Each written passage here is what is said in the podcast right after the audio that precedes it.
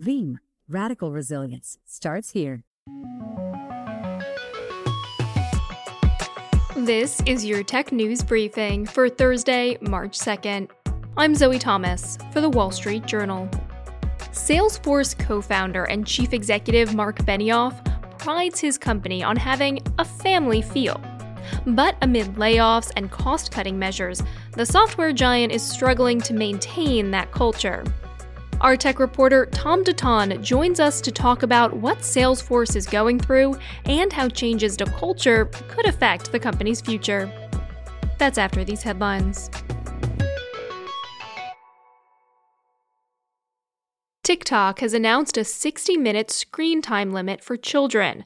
The app will automatically add the new limit to every account belonging to users under 18 in the coming weeks, the company announced on Wednesday. If minors want to stay on the app longer, they must enter a passcode. It's part of an effort to get young people to become more aware of how much time they spend on the app. Other social media platforms like Instagram have added similar features in recent years. Speaking of TikTok, a bill aimed at banning the app in the US was approved by the House Foreign Affairs Committee. The committee's chairman called TikTok a modern day Trojan horse for the Chinese government to collect information.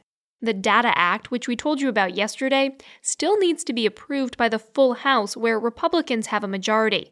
Then it will head to the Democratic controlled Senate, where it will likely face a tougher path. TikTok, which is owned by Beijing based ByteDance, has repeatedly said it wouldn't share data with the Chinese government. In a statement, the company said it was disappointed to see the bill move forward. Software provider Salesforce reported a 14% jump in revenue last quarter, coming in just shy of $8.4 billion. But that growth was slower than past quarters, as concerns about the economy weighed on the company. Salesforce also reported a net loss of $98 million for the first three months of the year. We'll have more on Salesforce and how it's coping in the current economic climate later in the show. And finally, Elon Musk opened Tesla's Investor Day with these remarks. The thing that I think is we wanted to convey, probably more, more importantly than anything else that we talk about here, is that there is a clear path to a sustainable energy Earth. It's not, um, it doesn't require destroying natural habitats. Uh, it doesn't uh, require us to be austere and stop using electricity and sort of be in the cold or anything. Tesla and other electric vehicle makers have been facing questions about the impact of battery creation and where their cars pull energy from. Musk is hoping to win over shareholders who are concerned about growing competition in the electric vehicle space. Tesla's shares have rebounded this year after falling sharply in 2022. The event came one day after Mexico's president announced Tesla was planning to build a manufacturing facility in the country. We'll have more insight and analysis on Tesla's Investor Day in tomorrow's show. All right, coming up, the Ohana feeling fades. Salesforce focuses less on having a family culture at work. We'll discuss the reasons and the impact after the break. Build a stronger future with Veeam, the global leader in data protection and ransomware recovery. Protect and restore any workload, anywhere, anytime, instantly, and get comprehensive recovery and tailored solutions that scale with you. Visit VEEAM.com to learn more. Veeam, radical resilience starts here.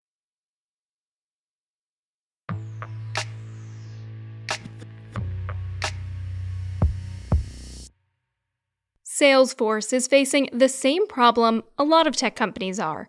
After a period of massive growth, it's now got to deal with an economic downturn. During the boom times, the software giant spent money putting the company's name on skyscrapers in San Francisco, New York, London, and Tokyo. It increased its staffing numbers by roughly 60% in 2020. And people familiar with the arrangement say it agreed to pay actor Matthew McConaughey more than $10 million a year to be a creative advisor and TV pitchman. Now, things have changed.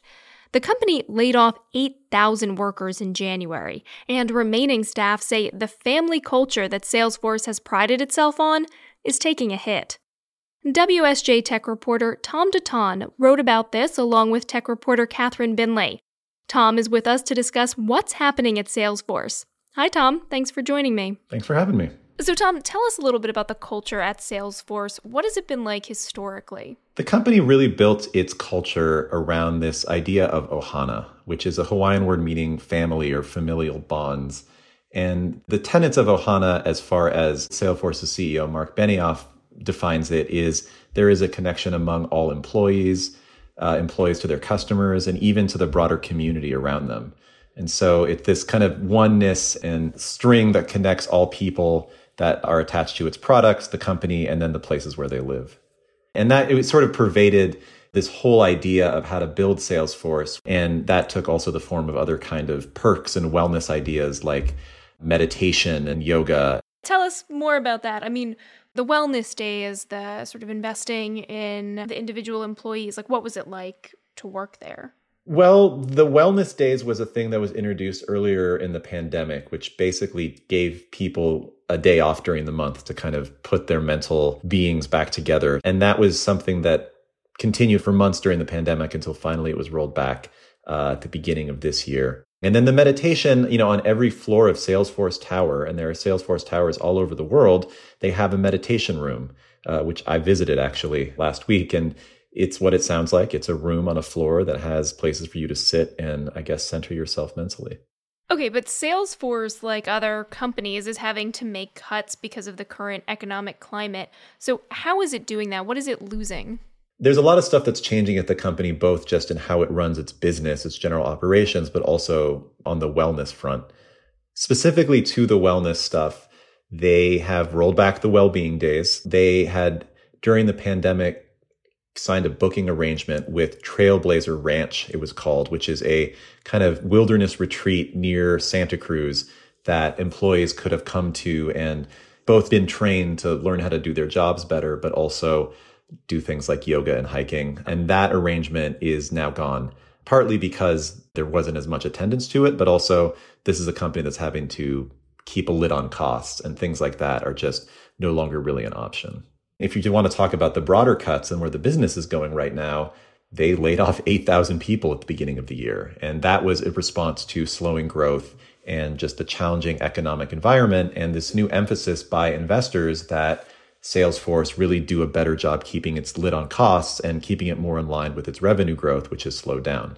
Yeah, let's talk a little bit about investors. How are they kind of approaching Salesforce and its position at the moment? Well, I mean, it's been pretty aggressive. Its stock is down 47% from its peak in 2021. And so there's been a disenchantment with tech overall in the last couple of years, but specific to Salesforce, their stock is down much more than like the NASDAQ index. And, you know, more dramatically, over the course of the last few months, activist investors have been piling into Salesforce to try and push for change. Do we know more about specifically what kinds of changes those activist investors are asking for? The most specific changes that we know about from an activist is from Starboard Value, which in a presentation last year said pretty directly that they believe Salesforce is not really meeting its potential when it comes to the amount that it's spending. So, given its revenue and the amount that it's growing, they should just be far more profitable. And this isn't specific to Starboard, but just generally looking at the market, the adjusted operating margins for Salesforce, which is looking at their profit margins, taking out certain expenses like stock based comp, those are substantially below some of their direct competitors like ServiceNow and Adobe. And so if you're an investor and you see a company like Salesforce that for years has had lower margins than its competitors, and Salesforce's argument has always been, well, we're growing faster than them, so we need to spend more to grow more.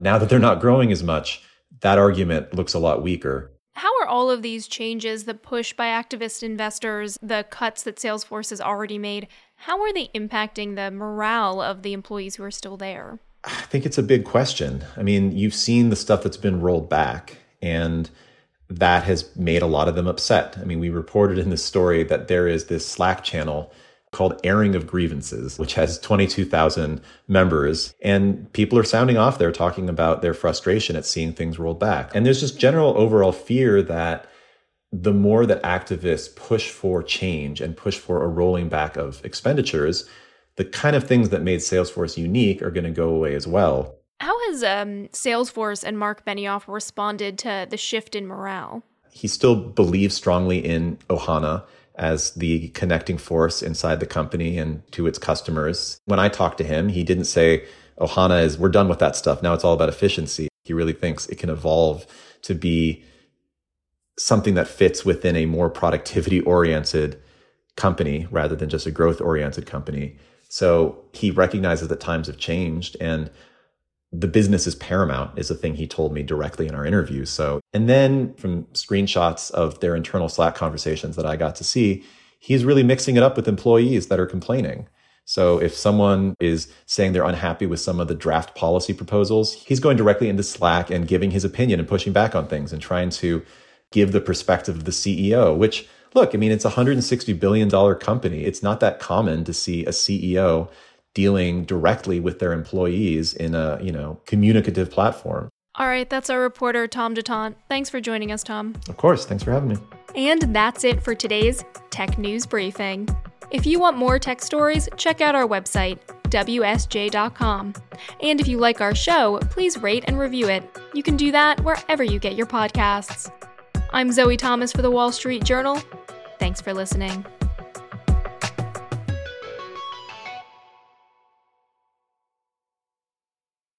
Build a stronger future with Veeam, the global leader in data protection and ransomware recovery. Protect and restore any workload, anywhere, anytime, instantly, and get comprehensive recovery and tailored solutions that scale with you. Visit VEEAM.com to learn more.